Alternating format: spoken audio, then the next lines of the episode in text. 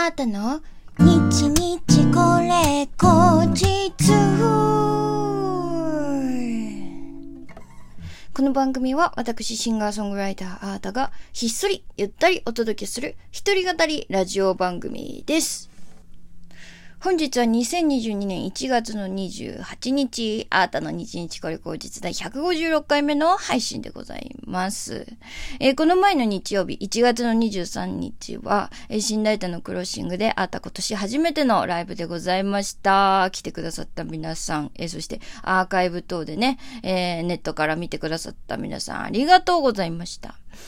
えー、なんか個人的にめちゃめちゃいいライブ染めになりました。うん、それは自分のパフォーマンスもそうなんですが、その、メンツっていうんですかね。なんか、ああ、これこそ、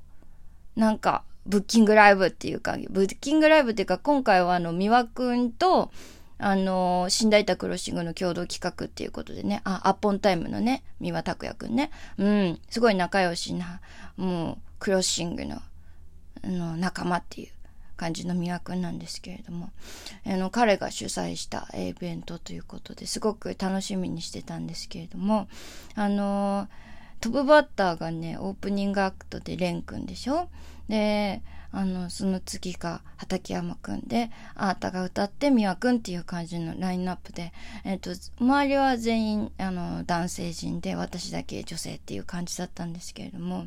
何が良かったってね、なんか、その、まあ、レン君が、あの、人生で初めてのライブだったんですって。うん。なんかすごく、その、初期衝動、自分の一番最初のライブってどんなだったっけとか、初めて作った曲ってどんなだったっけとか、どんな感じで最初の頃歌ってたっけとかっていうのもすごいなんかいろいろ思い出して、うん、私はなんで歌い始めたんだろうかっていうところとか、なんかいろいろ結構そう彼のライブを見ながら、思い出して、それも含めてすごくいいライブでしたね。初めてのライブなのにすごく堂々としていて、自分の世界観があって、私、僕の強みはこれだっていうのを、その、ね、出してるんですよ。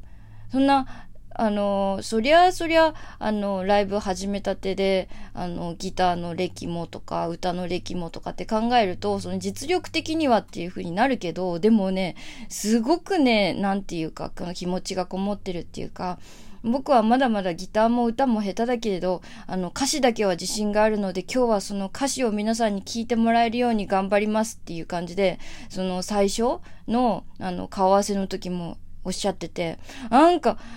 ああ、すっごく素敵なマインドで素晴らしいなって思いました。うん。なんか、私には、当時の私には、音楽始めた頃の私にはそれはなかったなって思うし、今でもすごく忘れちゃいそうなマインドだなって思って、そう、すごく人のことばっかり羨ましくなって自分の足りないものばっかり見ちゃう、見ちゃいがちだけど、僕の強みはここだから、今日はここを頑張るっていう、ねえ、なんか、すごく素敵だなって思って、もう、その時点、顔合わせの時点で、ああ、きっといいライブするんだろうなって思ってて、で、そしたら、もう、素晴らしい、あの、初めての、人生初めてのライブっていう感じになって。で、その後の畠山さんも、その、すごく、なんか、目、目が良かったんですよね、私的に。歌も声もめっちゃ良かったんですけど、目がすごい、ライブ中の歌ってる時の目がすごい好きで、うん、あーってハッとさせられた。まあ、三輪くんは安定してめちゃめちゃいいし、あのーなんか、三輪くんのスタイルは、なんて言うんですかね、この、ステージの、あのーステージじゃない時も、ステージ上でも、飾ってないっていうのがすごくいいなって、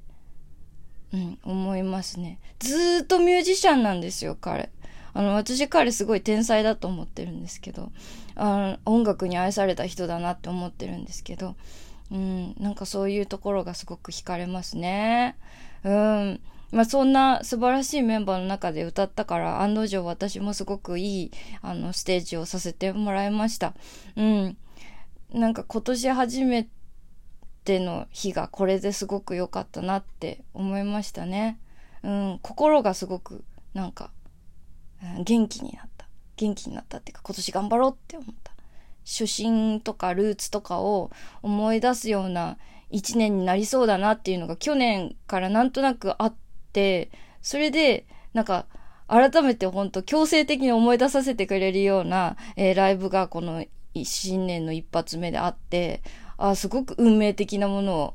ね、感じました。まあ、すごくいいライブで見に来てくれた皆さん本当ありがとうございました。うん。あの、久しぶりな曲もやったし、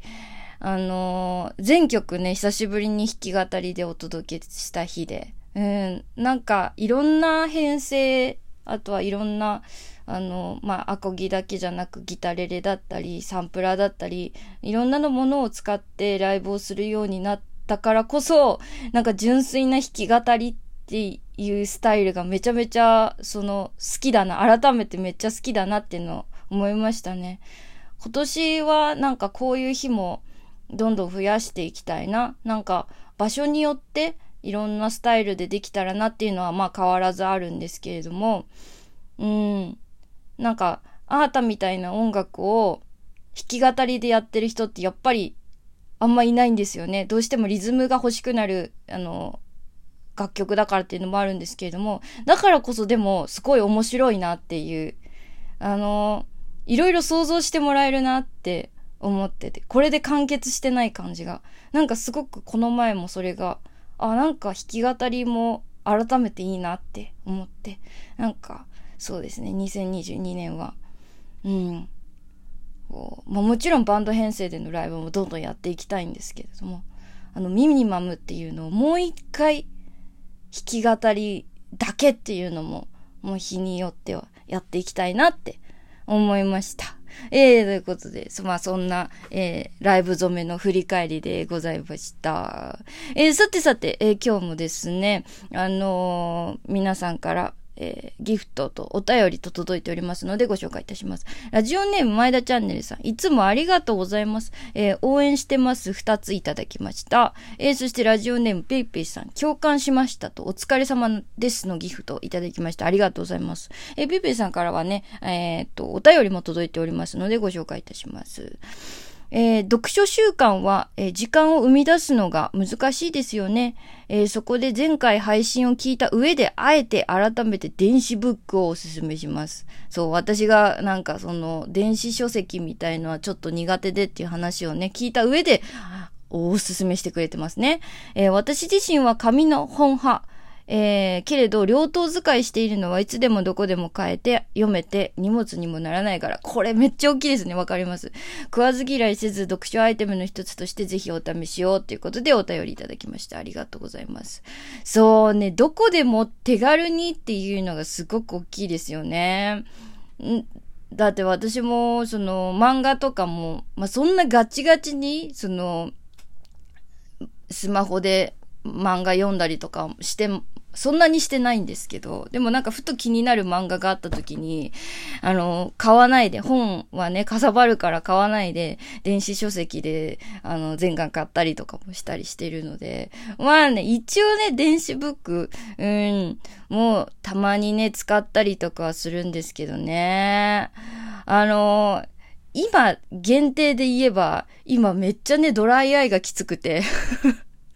ドライアイがきつすぎて、あの、パソコンの画面とかスマホの画面なかなかずっと見てられないんですよ。本当にすごい、もう今も喋りながら目が痛いなって思ってるんですけど。で、この前、まあ、病院にもね、行ってきてね、あの、まだ傷つく、傷とかはついてないから、目薬真面目に刺したらすぐ良くなりますよっていうことだったので、ほっとはしてるんですけど、まあ今ね、だからそういうのもあって SNS の更新がすごい少ないんですよね、私。まあ、私生活充実してるっていうのもあるんですけど、画面が見てられない。うん。まあ、そのおかげですごい睡眠の質上がってる感じがあって、まあ、いいんだか悪いんだかみたいな感じですね。うーん。いやーなんか乾燥してるのがすごいですよね、本当もう、あ、話はずれましたけど、でも本当にそうね、電子ブックってすっごくお手軽ですよね。サブスクもあるし、うん。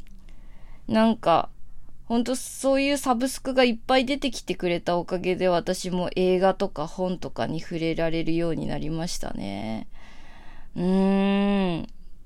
そうね。ドライアイが治ったら電子ブックのと紙の両党使いっていうのを確かに考えてみたいと思います。え、ペペさんありがとうございます。ええー、そう、ドライアイなのよ。皆さんドライアイで悩んでる人いません？うん。なんかいろいろ調べてさ、あの、私、あの、ファンの方からね、あの、よく、あの、ホットアイマスクとかいただくんですけど、あの、目をね、温めるっていうのもドライアイにめっちゃいいんですって。うん。なんか知らないで目が疲れたら温めてたんですけど、あの、調べ、ドライアイ改めてきつくなったからいろいろ調べてたら、あの、すごいいいらしく、あ、私のやってたこと合ってたんだと思って。なので、あの、差し入れしてくださっている方、ありがとうございます。めちゃめちゃ私のドライアイに優しく、あの、寄り添ってくれてます。直そうとしてくれてます。えー、今日もね、ちょっとドライアイなんで ドライアイって単語何個使うんだ？あの、今日もね、ちょっと乾燥がきつい目なのでね、あの、ちょっと、休憩時間にでも、ホットアイマスクして癒してあげようかななんて思っております。ほんとみんなのね、差し入れに私いろいろ救われてますね。うん。あ、あとね、差し入れではなかったんだけど、あの、足つぼのね、あのー、なんか足ふみふみのやつ、100均で売ってたから買ってみたんですよ。なんか毎日やってみようとか思って、また健康オタクに拍車がかかっているアートです。え半年後、どんだけ健康になれるか楽しみです。えということで今日もありがとうございました。アートでした。バイバイ